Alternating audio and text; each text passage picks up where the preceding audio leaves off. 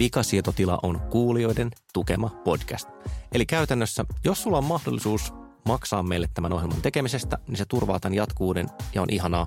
Saat siitä vastineeksi kaikkea kivaa, kuten chattailumahdollisuuksia, hieman sisältöekstraa ja ehkä tarroja, jos pääset sopivalle tasolle. Siis mene meidän kotisivuille vikasietoti.la ja löydät sieltä ohjeet, miten saadaan homman toimimaan. Samalla pääset tosiaan myös eroon näistä mainoksista.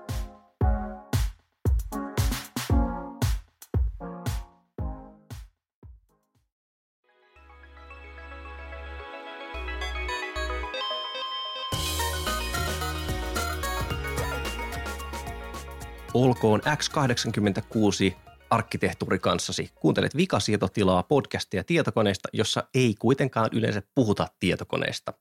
Tällä kertaa esittelen ensin keskustelijat, sillä meillä on täällä ihanat vakiokeskustelijat.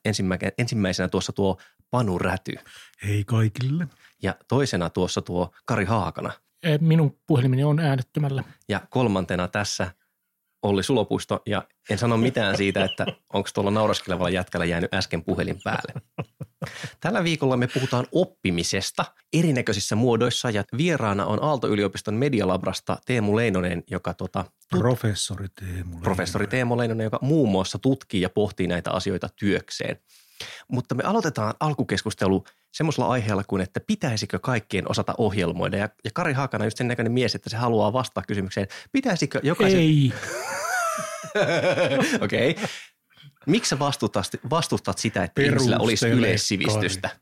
koska se ei ole yleissivistystä. Se on yleissivistystä yhtä vähän kuin yleissivistystä on se, että meidän kaikkien pitäisi osata säveltää jokin sello konsertto, tai meidän kaikkien pitäisi osata koota hirsirakenteinen puutalo. Väitätkö, ettei meidän kaikkien tule osata koota Siis- hirsirakenteista puutaloa tai säveltää sellukonserttia? En, mutta jos Maailma me kaikki... olisi niin paljon parempi, jos me kaikki osaisimme jos me, jos me kaikki ryhdyttäisiin säveltämään sellokonsertteja ja kaikki ryhdyttäisiin kokoamaan hirsirakenteisia puutaloja, niin yhteiskunta luhistuisi, koska, koska niin kuin kukaan ei saisi aikaiseksi yhtään mitään. Maa olisi täynnä aivan helvetillisen huonosti rakennettuja hirsirunkoisia puutaloja ja eh, sellomusiikkia, jota kukaan ei voisi kuunnella. Mutta, Ja Miksi mutta kouluissa esimerkiksi opetetaan? Nythän meillä on siis koodaaminen on tulossa kouluihin ensi syksystä lähtien. Koodaamista on ollut kouluissa vuosikymmeniä. mä oon opetellut no kyllä, kyllä, kyllä, mutta nyt se tulee niin kuin kaikille tämmöisenä suurena projektina. Jos mä ymmärsin oikein, niin, niin tai no ei mennä siihen. Niin. mä halusin esittää semmoisen viiltävän jatkokysymyksen, että, että sä, eikö kuitenkin useimmat meistä törmää päivittäin jollain tavalla ohjelmoinnin seurauksiin huomattavasti enemmän ehkä kuin hirsimökkeihin tai sellomusiikkiin. Joten sun So- analogia on särki tältä osin. So what? Niin, ja siis miksi kouluissa opetetaan esimerkiksi kuvaamataitoa, vain niin kuin ani harvasta tulee niin kuin, mikä, Oikea kuvataiteilija, Niin, tai ammatti, ammattitaiteilija, tai miksi koulussa opetetaan musiikkia, vain ani harvasta tulee ammattimuusikko. Mä, mä oon sitä mieltä, että, että koulussa voidaan ihan hyvin opettaa ohjelmointia ja mun mielestä se varmasti on, on niin kuin fiksua. Mutta tässä on kysymys mun mielestä laajemmasta vaatimuksesta, siis tässä kaikki koodaa ajattelussa, että kaikkien pitäisi osata koodata. Ja, ja sitten kun kysytään, että miksi kaikkien pitäisi osata koodata, niin sitten selitykset muuttuu epämääräiseksi muminaksi. Ja siinä on kysymys mun mielestä selvästi siitä, että koska on nähty, että piilauksessa tapahtuu hirvittävän paljon, hirvittävän rahakasta toimintaa, ja sitä näyttää yhdistävän se, että siellä istuu paljon jamppoja tietokoneiden ääressä, ja ne koodaa, niin jos meillä kaikki koodaa, niin meillekin syntyy valtavia rikkauksia, joten eiköhän panna kaikki koodaamaan. Ja tämä muistuttaa siis muun muassa toisen maailmansodan aikaista kargokulttia, jossa Tyynellä valtamerellä asuvat ihmiset, kun näkivät, että sinne liittoutuneet tuli tekemään lentokenttiä, niin rakensivat omia lentokenttiään bambusta ja raivasivat sinne viidakkoon aukioita ja ajattelivat, että kun nämä kaikki maagisen toiminnan elementit, eli lennonjohtotorni ja, ja kiitorata on olemassa, niin meillekin alkaa tulla taivaasta lintuja, jotka tuo meille niin kuin kaikenlaista hyvää.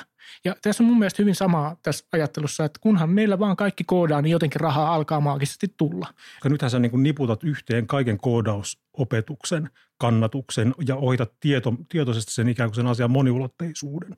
Eli sä syyllistyt vähän samaan populismiin, jota nämä niin kuin sun sinänsä oivallisella niin kuin rahtikulttivertauksella, jota sä niin kuin itse arvostelet. No okei, tästä nyt päästään tämmöiseen määritelmäkysymykseen, että kun sanotaan, että pitääkö kaikkien osata ohjelmoida, niin mä, mä olen valmis hyväksymään sen sillä ehdolla, että me määritellään ensin osata ja ohjelmoida. Kyllä, toi, Koska, toinen on. niin, siis esimerkiksi se, että mä oon, mä oon siis niin kuin opiskellut tietojärjestelmätiedettä, johon sisältyy kaiken maailman tietokanteen suunnittelua ja sitten niin kuin koodauskursseja, pari-kolme demoinen on käynyt, mutta silti mä en sanoisi itsestäni, että mä osaan ohjelmoida, koska mä en pysty tuottamaan, niin kuin mä pystyn tekemään pieniä skriptejä, jotka automatisoi jotain arkisia juttuja, mutta mä en pysty tekemään mitään semmoista, josta esimerkiksi joku muu voisi ottaa sen kuusi kuukautta myöhemmin ja lukisi ja ymmärtäisi, että se olisi tehty sille järkevästi, että se voi jatkaa sitä mihinkään. Ja tuossa mun mielestä on tärkeä, tärkeä pointti. Mä oon, mä oon vahvasti sitä mieltä, että kaikille ihmisille tai ainakin kaikille semmoisille ihmisille, jotka haluaa täysipainoisesti toimia yhteiskunnassa, niin niiden pitäisi tuntea tietojärjestelmiä. Niiden pitäisi olla jonkinlainen valmius ymmärtää, miten tietojärjestelmät toimii. Mutta se on ihan eri, siis se on kokonaan eri asia kuin ohjelmoinnin opettelu. Siis ohjelmointi on yksi tapa oppia tietojärjestelmistä ja tietojärjestelmien toiminnasta, mutta ei ole mitenkään sanottua, että se on A ainoa tai että se olisi paras tapa oppia sitä. Niin, mä ajattelen sillä, että ihmisille on niin kuin hyvä ymmärtää siis jotakin siitä, että miten maailma toimii, että on tämmöisiä algoritmeja. Mutta että onhan siitä niin kuin myös yksittäiselle ihmiselle ihan niin kuin arjen tasollakin iloa. Että mä korostan itsekin, että en mäkään tässä ole mikään missään nimessä mikään koodari. Mä käytän Pythonin niin kuin johonkin semmoiseen niin yksittäisiin ongelmanratkaisuun, johonkin skreippaamiseen tai mä teen jonkun semmoisen pikku niin kuin skriptin, joka, niin kuin, joka tempasee niin kuin verkkosivulta ää, linkit ja tallentaa ne niin kuin tekstitiedosta. Tuon muuten voi tehdä myös VGET-ohjelmalla Sen- suoraan. Sen voi tehdä monella tavalla. Mutta et, Mutta et onkin mut siinä, että onko ohjelmointi, jos mä osaan käyttää komentoa, siis se on yksi komentorivi, se on tosi yksinkertainen. Onko tämä ohjelmoinnin osaamista tai ymmärtämistä siinä mielessä, mitä ehkä ajatellaan, että sillä yleistyksellä pitäisi saavuttaa? Ei, ei, toi on jonkinlaista. Onko tämä niin yli siitä sitten vai ali? Toi on ali, mun mielestä toi on se, mitä, mitä joskus, joskus niin kuin kutsuttiin tehokäyttämiseksi. Siis, että, että sä osaat käyttää erilaisia apuohjelmia, sä tiedät, että niitä on olemassa, tiedät niiden toimintaperiaatteen ja sä osaat käyttää niitä. No pitäisikö ihmisten oppia tehokäyttämisen perusteet? No musta ihmisten pitäisi oppia tehokäyttämään myös omaa päätään. Että kyllä se koodaamisen opettelu, niin sehän ei ole vaan niin kuin koodaamisen opettelua. Niin kuin ikään kuin syntaksia ja- niin se on niin kuin oppimisen opettelua myös, että niin kuin alat Tämä- ja niin. asiat muuttuvat Aivan. koko ajan ja sitten tavallaan minkä tahansa niin kuin taidon opettelu sinänsä parantaa jo aivotoimintaa. Karihan voi opetella esimerkiksi opetella yhtä lailla äh, kansantanhuja kuin ohjelmointikieltä. niin kuin, Nyt tuli puskista. mutta, ja kan, kansantanhujen, kansantanhujen opettelu parantaa aivotoimintaa ihan siinä, missä niin kuin, jonkun C-sharpin opettelu. Mä oon, mä oon täysin vakuuttunut tuosta, että juuri noin on, jonka takia se ohjelmoinnin opettelu tai nimenomaan sen ohjelmoinnin, sen ohjelmointitaikasanan käyttäminen tuossa kohtaa on se, mitä, mikä menee väärin. Et nähdään, että toi on semmoinen asia, joka liittyy tietokoneisiin, ATK, tulevaisuuden ala, joten kaikkien on opetettava ohjelmoimaan. Sen sijaan kaikkien olisi opeteltava, ihan niin kuin Panu sanoi, oppimaan ja oppimaan koko ajan lisää. Jos sä opettelet tekemään Hello Worldin jollakin kielellä juuri nyt, niin siitä ei ole sulle viiden vuoden kuluttua yhtään mitään hyötyä, jos sä et ole siinä välissä tehnyt yhtään mitään. No, toi on totta, mutta niin kuin, tulee niin kuin mieleen tästä, että niin kuin 10 print Cardeon Kingi, 20 Goats 10. Ja run. Olen samaa mieltä. Osaanko ohjelmoida? Kyllä siis. Kyllä osaat, siis olet määritelmällisesti osaat ohjelmoida, niin. jos osaat tehdä tämän. Basic. Ja tästä on sinulle hyötyä enemmän Millä kuin tavalla? sellon soittamisesta, niin täsmälleen ottaen millä tavalla? No sillä tavalla ehkä, että se on ensimmäinen askel. No eikä ole, On. koska se askel ei johda mihinkään. Ei, se on ensimmäinen askel vaikka siihen, että asioita, joita voi tehdä ohjelmoimalla on se, että on joku iso möykky, jonka voi automatisoida, siis voi toistaa samaa toimintoa monta kertaa. Ja, ja, ja tuossa tota, Basic-esimerkissä puhutaan tosi yksinkertaista loopista, niin, niin kuin myöhemminhän se on sama homma, että okei, mun pitää luokitella 100 000 riviä taulukkolaskennassa jollain tavalla. Miten sen teen? Teenkö niin, että klikkaan sitä rivi kerrallaan jostakin pudotusvalikosta arvon, vai niin kuin, että kirjoitanko vaikka sitten nimenomaan Excel-skriptin tai jonkun muun, jollain muulla ohjelmalla, teenkö automatisoinnin, joka nimenomaan tämän algoritmin ajattelutavan sit implementoi ja panee käytäntöön. Eihän se ohjelmoinnin tarvitse olla kauhean monimutkainen. Niin useimmiten se voi olla tosi yksinkertainen. Niin ja nimenomaan tuossa niin koodaamista niin tuolla tasolla, niin kuin ikään kuin tehokäyttäjätasolla, niin siitä niin kuin on käytännössä hyötyä melkein hyvin monenlaisissa ammateissa ja niin kuin, niin kuin tavallaan ammattinimikkeestä ja niin kuin siitä toimenkuvasta riippumatta, että olipa niin kuin lakimies tai toimittaja tai joku markkinoija tai mitä vaan. Joo, ja silloin me puhutaan mun mielestä nimenomaan siitä tietojärjestelmätieteestä tai, tai niin kuin ennen vanhaan sanottiin ATKsta. Ei se, ole, se ei ole ohjelmointia, vaan se on sen ymmärtämistä, miten ohjelmat ja miten tietokoneet ja miten verkko nykyään toimii. Onko tässä nyt kysymys siitä, että me vaan niin kuin tavallaan kamppaillaan nyt tästä nimikkeestä, että Kari näkee ohjelmoinnin niin kuin ammattina ja me nähdään niin kuin, taas puhutaan nyt samanaikaisesti, samanaikaisesti myös tämmöistä niin kuin tehokäytöstä. Niin, samaa termiä käytetään Sama, vähän eri tavalla niin, ehkä. kyllä. Joo, mutta et se, mun mielestä siinä on, siinä on ero, koska ohjelmointi on ihan spesifi taito, jossa ihmiset on hyviä tai huonoja riippuen siitä, miten ne on sitä opiskellut ja miten ne sitä ohjelmointia tekee. Niin kaikkiaan tuossa nyt tavallaan, niin eihän me voida vetää yhteen tavallaan semmoista, että, niin kuin, että kaikki koodaaminen on samaa, että niin kuin on erilaisia, niin kuin, tavallaan me ratkaistaan niin kuin erilaisia ongelmia niillä niin kuin pienellä skriptin pätkillämme. Mutta mut mä edelleen palaisin siihen, että mikä se on se kuviteltavissa oleva hyöty, joka, joka seuraa siitä, että me kaikki opetellaan koodaamaan, jos me nyt vedetään se analogia vaikka siihen niin kuin sellokonserton säveltämiseen? Mä uskon, että se lisää niin kuin ymmärrystä maailmasta ja sitten mä uskon, että niin kuin, jos jo, tietokoneet on jollakin tavalla osa sun elämää, niin jonkinlainen ymmärrys siitä niin kuin ohjelmoinnista parantaa sitä elämää, vaikka sä et mikään ammattilainen olisikaan. Suomessa on olemassa musiikkiopistojärjestelmä, jonka ideana kai on suunnilleen se, että ketään ei pakoteta sinne, mutta että olemme pieniä kurja kansa, joten yritetään poimia kaikki musiikista innostuneet ja lahjakkaat nyt jollain tavalla mukaan siihen järjestelmään. Et ehkä voisi ajatella, että sen koodaamisen oppivelvollisuuteen sisällyttämisessä on niin kuin vähän sama idea. Pointti ei ole niinkään siinä, että jokainen meistä osaisi tehdä jotain, vaan niin kuin, että pannaan sen verran suodinta ja haavia sinne, että, että saadaan kiinni ne tyypit ja saadaan innostettua niitä tyyppejä jotka on oikeasti hyviä siinä tai jos on oikeasti potentiaalia siinä.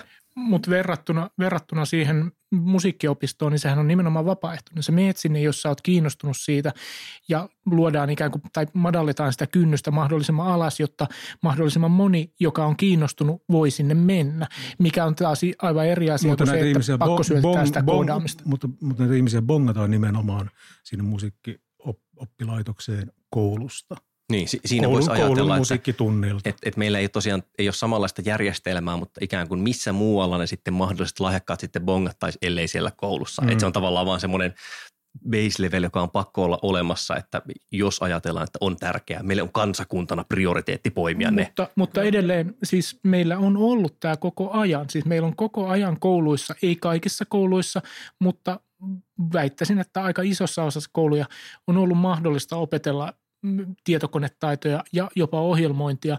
Mutta jos me tehdään koodaaminen pakolliseksi kaikille, niin mistä me löydetään ne hyvät opettajat, jotka oikeasti opettaa sitä koodaamista niin, että se avautuu kaikille? Siis ei, mistä ne niin kuin revitään no tuo, yhtäkkiä? No tuo on totta, mutta samalla tavalla voidaan kysyä, että mistä me revitään kaikkiin kouluihin niin hyvät musiikin opettajat. Tai... Niin mä voin kertoa nimiä paljastamatta esimerkiksi omasta taustastani, että kaikki musiikin opettajani eivät ehkä olleet motivoinnin huippuammattilaisia ja saattanut esimerkiksi johtaa siihen, että vuosia vihaa musiikkia, että, että tota, kyllä se voi niinku tavallaan tietysti huonolla opettajalla voi niinku ryssiä mm aika paljon. Ja kyllä mä uskon siihen, että se auttaa niin kuin opettelemaan niin kuin ongelmanratkaisu keskeistä niin kuin ajattelua.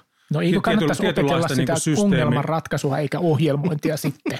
No mutta tuossa on hyvä pointti se, että yleensä se ohjelmointihan pitäisi tehdäkin, niin kuin, tai sitä kannattaisi usein opetella jonkun projektin kautta, eikä niin, että nyt opettelemme tätä niin kuin Tällä viikolla for ja while loopit. Vaan että enemmänkin, että meillä on joku ongelma, jota me lähdetään kiimpas ratkaisemaan. Toki tietysti kaikkeen koulutukseen melkein ehkä pätistö, että jos ei Kyllä. jankattaisi ulkoa, vaan sille opeteltaisiin asioita niin, että ihmiset ja nimenomaan vaikka lapset ja nuoret, jos ne kokis hyötyvänsä siitä jotain. Koska kyllä mä muistan siis, vaikka me naurettiin sille niin kuin 10 print all is best, 20 goto 10 loopille – on mulla semmoinen mielikuva, että ekan kerran kun mä oon saanut himassa tietokoneen printtaamaan jotain ruudulle, jotain mikä perustuu siihen, että mä oon ohjelmoinut ne rivit sinne, olkoonkin, että mä kopioin suoraan manoista, niin se, se tuntui hyvältä. Siinä oli joku semmoinen niin kuin konkreettisen saavutuksen tuntu. Ja, Ky- kyllä, ja tuo ilo on niin kuin, pysyy myös aikuisena yllä. Mutta se sello sonaatti, niin kyllä siinäkin voi saada ihan saman kokemuksen. Niin, tai se kansantanhu. Tai ehkä voi yhdistää ne samalla kun tanssii kansantanhua, niin vetää sinne sellosonaattia, joka perustuu algoritmilla sävelletty. Herra Jumala, ja rakennat mitä... siinä samalla myös se hirsimöki. Mä en tiedä miksi, mutta mulle tulee vaan Paavo Väyrynen mieleen tästä, kun tämä kaikki tapahtuu varmaan jalasmökissä jossain tuolla napapirin pohjoispuolella. Paavo voisi olla semmoinen ohjelmointimaskotti. Seuraavaksi keskustelemme professori Teemu Leinosen kanssa siitä, että miten tämä oppiminen ja ATK oikein voitaisiin laittaa fiksusti yhteen. Siis emme jauha täsmälleen samasta aiheesta, vaan vipuamme ikään kuin sivuraiteelle, tälleen metaforiselle sivuraiteelle. Tosin kaikki meidän keskustelut on metaforisia sivuraiteita. Pivotoidaan. Pivotoidaan. Pivotoidaan. Pyy pivotista kesään. No niin, mutta nyt siis Teemu Leinonen. Osaisit sä sanoa jonkun esimerkin tämmöisestä internet-opiskeluun käytettävästä vekottimesta, jossa on ikään kuin tavoiteltu hyvää, mutta sitten kun on ymmärretty vähän väärin se, että miten ihmiset yleensäkään oppii, niin sitten se päätyy tekemään jotain erikoista ja väärin ja hassua. Tuostahan on semmoinen aika, aika kuuluisakin esimerkki, joka, jossa on kelkka kääntynyt aika lailla. Tai se lähtöajatus, joka sai hirveästi innostusta taakseen, niin, niin on muutettu. On tämä Khan Academy – idea oli tämmöinen aktiivinen luokan opettaja, joka rupesi tekemään YouTube-videoita, missä hän selitti jotain. Oliko se nimi vielä nimenomaan Khan? Tuleeko joo, joo, siitä, joo että... hänen, hänen nimi on Khan. Hän rupesi tekemään tämmöisiä videoita vähän niin kuin jollain paintbrushilla piirsi taululle, että, että Pythagoran lauseke menee näin. Tämmöisiä pieniä opetusjuttuja se sai hirveästi julkisuutta, sitten ihmiset innostuivat, että nyt on, että Kaan on erittäin hyvä opettaja, hän selittää näitä käsitteitä nyt näillä, näillä opetusvideoilla. Ja jos sitä nyt miettii pedagogisesti, niin se nyt on niin kuin sitä, mistä luokkahuoneessa on koitettu päästä eroon siitä frontaaliopettamisesta, että opettaja kertoo jotkut käsitteet. Ja, ja, ja Bill Gateskin sanoi, että hän olisi vain opiskellut Kaanin videoilla, jos hän olisi ollut mahdollista. Että semmoinen aika perinteinen ajatus on ollut, että jos me pystytään replikoimaan se luokkahuone opettajan tiedonsiirto jotenkin tietokoneeseen ja internet-välitteiseksi, niin se tuottaisi hirveän hyviä tuloksia. No mikä siinä on pielessä tässä no, ajatuksessa? Kerro meille. Ei siinä mun mielestä mitään erityisesti pielessä Se varmaan toimii tietyille lapsille ja, ja nuorille. Voi olla motivoitunut itse katsomaan ja sitä voi kelata ja katsoa hitaasti ja palata, palata siihen selitykseen. Mutta ihmisiltä ei yleensä löydy semmoista sisäsyntyistä motivaatiota käydä nyt jotain Eikö? opetusvideoita Eikö? läpi. Että, no, että... Ihmistä nimenomaan löytyy se. Ihmiset viettävät iltoja, öitä, viikonloppuja, niin kuin katsoen, katso, näitä, katsoen niin näitä, opetusvideoita. Kyllä, tämmöisiä hyvin teoreettisia videoita, miten tehdään toisen asteen yhtälön ratkaiseminen. No, no ehkä eivät. Ja, ja tota, Tämä on niin kuin osoittautunut, no Khan Academyn puolustukseksi voi sanoa, että nehän muutti sitä mallia aika paljon, eli niitä, niillä rupesi korostumaan semmoinen harjoitteluympäristö, missä okay. siis matematiikka, joka nyt on ei-luonnollinen kieli, niin siinä pystyy tekemään aika hyviä semmoista analyysiä, että kun osaat tämän, niin sitten voit edetä seuraavaan. Siis että se on jotenkin automatisoitu niin kuin tietokoneohjelmalle tai algoritmille. Kyllä, että et tehdään harjoitustöitä ja sitten, sitten kun ei, ei pääse jostain, ei osaa sitä toisen asteen yhtälöä ratkaista, niin sitten voi katsoa sen videon. Eli niin kuin toteaa tarpeen, että nyt jonkun täytyy selittää tätä. Ja se on vielä sillä tavalla hauskasti järjestetty, että siinä on niin kuin tämä sosiaalinen oppiminen otettu huomioon – sillä tavalla, että sinne voi laittaa itselleen valmentajan. Ja ne ei nimenomaan kutsu sitä opettajaksi, vaan valmentajaksi. Se voi olla setä tai täti tai, tai veli, joka sitten saa sen analytiikan, että nyt, nyt se toisen asteen yhtälö ei vaan onnistu. Ja sitten voidaan mennä yhdessä ja katsoa sitä niin kuin vuorovaikutukseen. Ja sitten ne on kääntänyt sen, ne puhuu käännetystä luokkahuoneesta, eli, eli että tehdään niitä läksyjä tai niitä harjoituksia tehdään kotona ja sitten sit se opettaja kiinnittää huomiota niihin siihen analytiikkaan, mistä hän huomaa, että no nyt niin kuin joka viides oppilas ei oikeasti ole tajunnut tätä ja ne ovat vielä nämä yksilöt. Nyt otetaan tämä pienryhmä ja pidetään opetustuokio ja mä koitan selittää sen mahdollisimman hyvin ja kuuntelen heidän kysymyksiä, että missä se niin kuin mättää, että ne ei pääse eteenpäin niissä harjoituksissa. Kun innostuu jostakin aiheesta ihan valtavasti. Voin itsestäni ehkä tunnistaa tämmöisiä piirteitä, että joskus on dedis päällä, pitäisi kirjoittaa juttu, mutta juuri nyt satuin huomaamaan, että on joku uusi ATK-kilkut ja pitää vähän tsekata, että mitä se oikein niin tekeekään, miten se toimiikaan.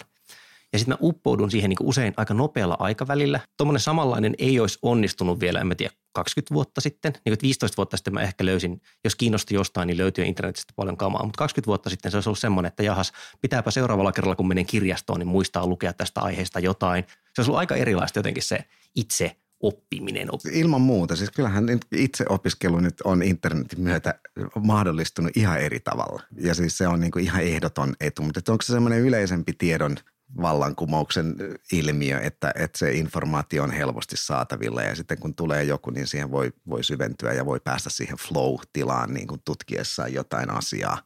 Ehkä se on ikään kuin vaadittava reunaehto, mutta ei yksin vielä mm. riittävä. Että se, että me mm. laitetaan Wikipediaan paljon kamaa, no en mä tiedä, ehkä se kollektiivisesti nostaa maailman älykkyysosamäärää jollain tavalla, mutta ei se ikään kuin valu kyllä ehkä kaikkiin.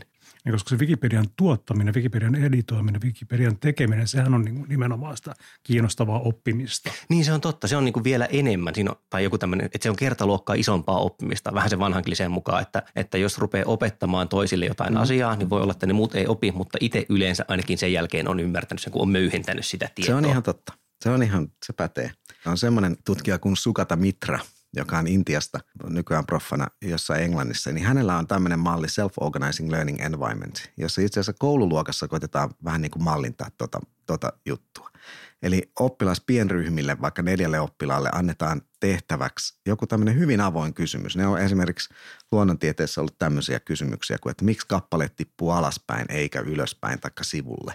Ja sitten sanotaan, että nyt on tunti aikaa. Tuossa on internet, hakekaa ja tulkaa sitten kertoa meille, mitä löysitte. Eli tuo yhdistää semmoisen ilmiöpohjaisen oppimisen johonkin tämmöiseen rikastettuun Joo, ja, ja, siihen itse, itse, joo, ja mm. itsenäiseen tiedonhakuun ja itsenäiseen argumentaatioon ja, ja tota, tiedon arviointiin. Ja, ja tota, me, me tehtiin mun tutkimusryhmän kanssa itse asiassa just tämä sama, sama kokeilu. Meillä on semmoisia uusi semmoinen laite, mi, mihin me haluttiin, missä oli internetyhteisö, missä pystyi sellainen ryhmänä tekemään juttuja.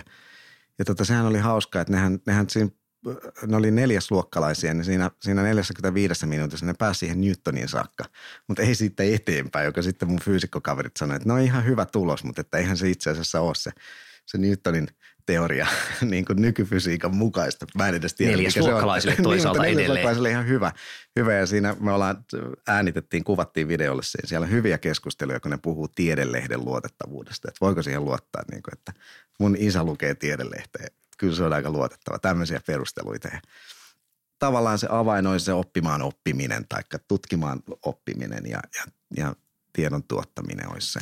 Voisi kuvitella, että digitaalisessa ympäristössä nimenomaan tämä niin kuin oppimisen op, oppimaan oppiminen on niin kuin jotenkin helpompaa siinä mielessä, että, että se mahdollistaa se ympäristö sinänsä erilaiset oppimistrategiat. Mä luulen, että ne on enemmän ehkä motiva- motivaatiokysymyksiä, kun, kun mm. tota, että et eri asiat motivoi eri ihmisiä tekemään. Ja sitten se pitäisi, pitäisi olla niin kuin rikas variaatio siihen eri motiva- motivaatiotekijöiden tavoittamiseen. Että toisia kiinnostaa se sosiaalinen yhdessäolo ja joku toisia ulkoiset palkinnot ja – toisia se aihe on niin kiinnostava, että he, he tekevät siitä. Niin se uteliaisuus. Uteliaisuus voi olla, että...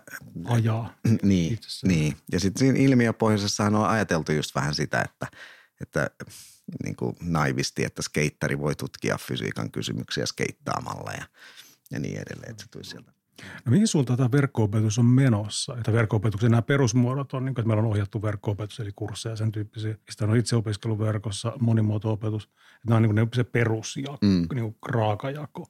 Mihin suuntaan tämä nyt on menossa tällä hetkellä? Mm. Mä niin kuin olen kategorisoinut näitä sillä tavalla, että meillä on ollut yksi semmoinen paradigma, mikä on ollut tavallaan, ja tämä löytyy muiltakin elämänalueilta, niin kuin ajatus siitä, että mitä me tehdään nyt, niin tehdään se tehokkaammin. Ja isommin. Ja isommin, niin kuin että skaalataan mm. tällä tietotekniikalla se. Ja, ja, tota, sitten on toinen, jota koulukunta ehkä mä omassa tutkimuksessani ja työssäni on koettanut korostaa sitä, että miten me saataisiin laadullista parannusta siihen toimintaan, mitä, mitä meillä on. Nämä varmaan elää rinnakkain. Eli että me pystytään, ei, ei mulla mitään näitä Massive Open Online Courseissa vastaan. Mä luulen, että niillä varmaan saadaan tietyissä oppiaineissa ihan yhtä hyvät oppimistulokset kuin perinteisellä luento, massaluentokurssilla, jossa toki syntyy oppimistuloksia.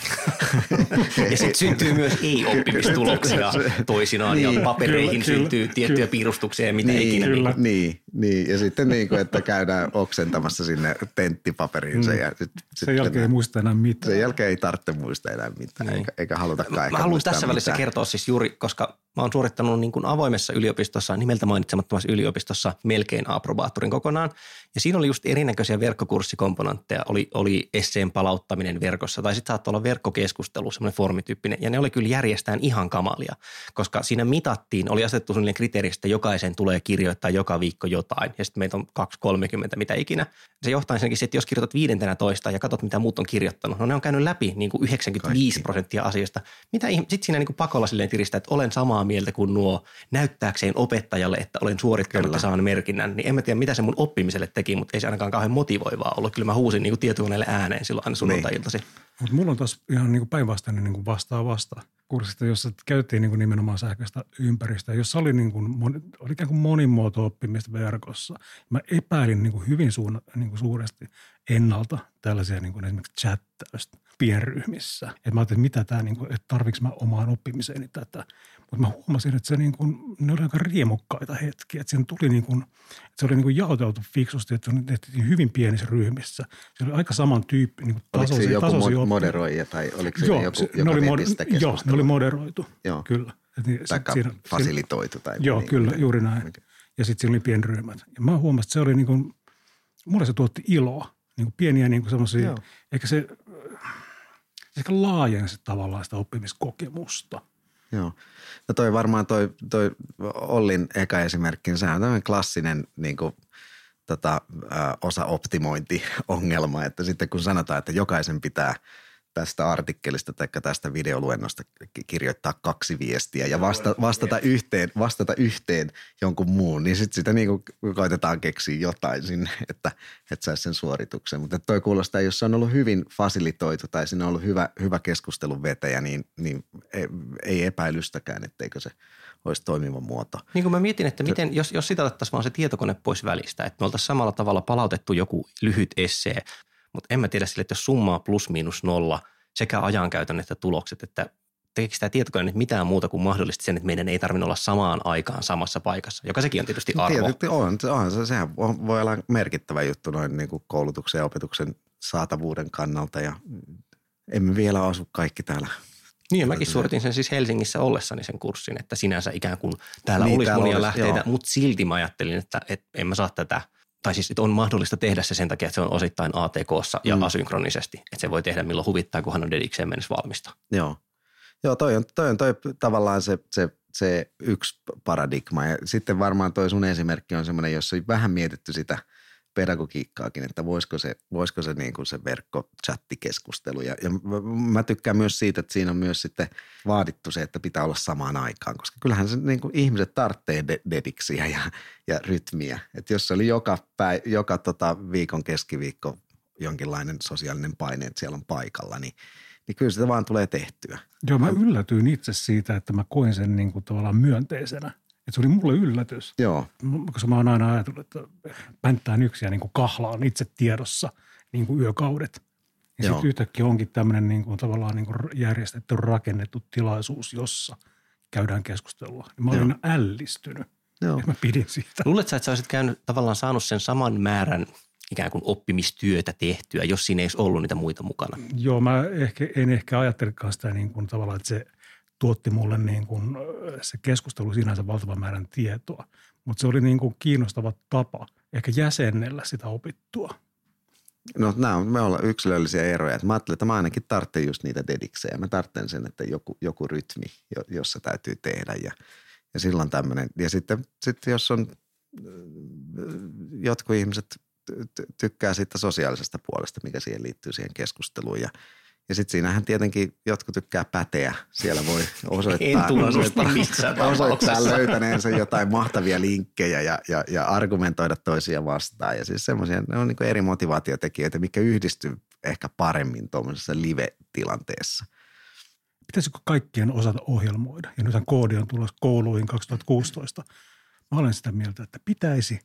Herrat ovat sitä mieltä, että ei pitäisi. Mä tuijottelen Mitä kattoon täällä. Varmaan, ehkä jos pitää puoli valita, niin olen sitä mieltä, että kyllä kaikkien No niin. olisi hyvä, hyvä tota, ymmärtää koodia ainakin. Ja, ja sitä ymmärtää parhaiten, jos sitä vähän harjoittelee itse. Ei, Niin siis yleissivistyksen kannalta Nimenomaan. niin kuin, niin kuin edes pieni määrä niin kuin ymmärrystä. Kiitoksia paljon Teemu vierailusta. Kiitos. Kiitos. Ja koska podcast lähestyy loppuun, se tarkoittaa, että on kolmen vakioelementtimme aika. Kari Haakanalla oli tällä viikolla jotain sellaista lukutyyppistä vinkkausta kerrottavana? Retrotyyppinen eh, vinkkaus 90-luvulla, jonne ei muista, mutta silloin oli olemassa sellainen asia kuin web. Ehkä paras sisältö, jota webissä silloin 90-luvulla julkaistiin, oli lehdessä, siis web-lehdessä nimeltä SAK – suck.com ja tämä ei johdata teitä epämääräisille sivustoille, vaan, vaan ihan oikeaan nettilehteen. Ja se, mikä tässä on Sakissa, jota siis julkaistaan nykyään myös tällaisena ikään kuin uudelleen lämmittelyversiona, joka on postituslista, mutta Sakissa hienoa oli se, että, että toisin kuin nykyään kaikenlaiset BuzzFeedit ja, ja niitä jäljittelevät sivustot, jotka pyrkii tekemään jutuistaan viraaleja – kissakuvien ja muiden animaatioiden avulla, niin Sack, siinä kirjoittajat kirjoitti asioista, jotka oli, oli niiden mielestä tärkeitä tai hauskoja tai hullunkurisia. Ja, ja se niin kuin loi tavallaan pohjan sellaiselle, tekisi mieli sanoa modernille verkkojournalismille, mitä se voi olla. Ja siinä, siinä käytettiin vallankumouksellista tekniikkaa nimeltä hyperlinkki, ikään kuin siis se olisi ollut ihan joka päivästä hommaa, jota suomalaiset sanomalehdet esimerkiksi ei ole vieläkään oppineet. Mä ymmärsin, että SAK on ilmeisesti luonut tai ainakin niin kuin – tehnyt suosituksen semmoisen tekniikan, että tekstiin upotetaan linkkejä niin kuin johonkin yksittäisiin sanoihin niin, että ei ole välttämättä ihan ilmeistä, mihin se mihin menee. se menee, kyllä. Niin, juuri, juuri humoristinen mysteerilinkitys ikään kuin. Joo, ja, ja sitten SAK on, on niin kuin keskeinen osa verkkokulttuurin sellaisena kuin sitä oli historiaa, koska se kietoutuu läheisesti Wired-lehden ja Wiredin verkkopalvelun, eli Hotwiredin historiaan. Sakkia ylläpidettiin aikanaan Hotwiredin palvelinhuoneessa ja, ja vähän silleen niin kuin – ilman, että management tiesi, mistä kaikesta olikaan kysymys. Vankasti suosittelen sakkia kaikille, vaikka kysymys on vanhasta tavarasta. Kuten sinä. Kuten minä.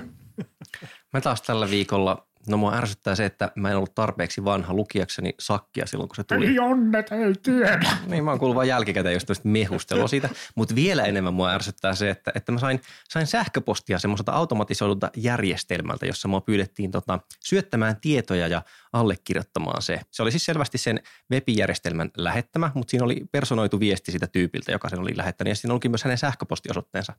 Ja tota, mä nyt sattuneesta syystä sitten sössin sen. Vastasin lähettäjälle, että hei, mokasin tämän, voisitko lähettää minulle uudelleen tämän systeemin. Ja meni 24 tuntia, ei ollut kuulunut mitään. Ja tämä tyyppi oli ollut linjalla silloin, kun se viesti lähti. Ja rupesin tarkastelemaan asiaa, niin sehän oli tehty silleen se fiksusti, että se viestissä siinä sähköpostissa, joka minulle tuli, oli käytetty tämmöistä no reply-osoitetta. Siis että se meni johonkin niin kuin dev nulliin, ei päätynyt yhtään mihinkään. Siis oli järjestelmä, jossa näkyy, että on Olli sinulle kirjoitettu viesti, ja tässä on Olli lähettäjän sähköpostiosoite, ja Olli, kun painat vastausnappia, niin se sähköposti menee ihan vaan persiiseen eikä sille ihmiselle. Sitten siirtä, siirrymme siitä sitten hyödylliseen ohjelmistoasiaan, eli käliin, eli vekottimen, eli kilkuttimen. Panu, mitä sulla olisi tällä viikolla siellä tarjolla? No me ollaan puhuttu nyt tässä oppimisesta, monenlaista oppimisesta, niin tota, mä otin tämän viikon vinkiksi kurssin. Eli muutama viikko sitten tämmöinen kanadalainen kehittäjä kuin Wes Boss latasi verkkosivulla tämmöisen ilmaisen kurssin nimeltä Mastering Markdown – Eli Markdownilla voi kirjoittaa niin kuin mitä, millä tahansa tekstieditorilla puhdasta tekstiä, johon merkataan hyvin yksinkertaisin symbolein. Siihen tulevat esimerkiksi vaikkapa nyt boldaukset hmm. tai vii, Jos haluaa lihavoida tai... sanaa, niin panna vain tähdet sanan molemmin puolin. Et ei tarvi avata Wordia, ei tarvi mm. käyttää niin kuin mitään vysivyykki-editoria, vaan se voi tehdä tosiaan ihan vaikka Emaksilla tai Vimillä, jos haluaa. Ei tarvii tosiaankaan. Tai voi tehdä kännykällä vaikka IA Writerilla, joka on hyvä siihen hommaan. Se on erittäin totta. Mutta siis joo, eli Writer on hyvä. Mark, Markdown-kursseja siis. Markdown-kurssi. Tämä Mastering Markdown on siis kymmenestä muutaman minuutin videosta koostuva vikkelä kurssi, jossa tämä Markdownin pääsee nopeasti kiinni tai jonka avulla Markdownin voi niin kerrata. Ja tässä Wes Bossin kurssilla niin käydään vielä läpi tota siis näitä Markdownin kirjoittamista avittavia ohjelmia, siis pieniä apuohjelmia, lisäpaketteja tekstieditoreihin, kuten niin kuin Sublime-tekstiin tai siihen Vimiin ja niin päin pois. Erittäin suositeltava kurssi. Se löytyy osoitteesta masteringmarkdown.com, mutta nämä videot löytyy myös suoraan YouTubesta hakemalla Mastering Markdown. Tämä äänimerkki, jonka juuri kuulit päässäsi, tarkoittaa sitä, että Vikasietotila podcastin tämä jakso on päättymässä. Me kiitämme teitä kaikkia kuuntelusta. Täällä kumarramme parhaillaan virtuaalisesti niin syvään, että vilkkaa erinäköiset ruumiin osat. Ja tästä on sitten hyvä jatkaa osoitteeseen yle.fi kautta vikasietotila. Ja muistathan, että löydät meidät Yle Areenasta, josta löydät myöskin esimerkiksi kaikki tässä ohjelmassa mainitut verkko-osoitteet. Meille voi lähettää myös mailia osoitteella vikasietotila at yle.fi ja Twitteristä meidät löytää hashtagillä vikasietotila. Ja kuuntelitpa meitä millä tahansa vekottimella, niin erittäin ihanaa olisi, jos kävisit iTunesissa A. tilaamassa ja B. laittamassa vielä tähtiä, koska taistelu listan kärkisijasta on kova ja mielestäni tähtiä. on ainoastaan oikein, että me olemme siellä Paljon ykkösenä. tähtiä. Auttakaa meitä päihittämään Jari Sarasmaa. Auttakaa meidät päihittämään kaikki muut. Ja äh, totean vielä tähän loppuun, että tunnusmusiikinhan on säveltänyt Juha Jaakkola ja nyt teillä se jo kuuluukin. Huomaatteko Kari ja Panu siellä se soi? Kuuletteko, kuuletteko musiikin soivan? Musiikki soi! Musiikki soi!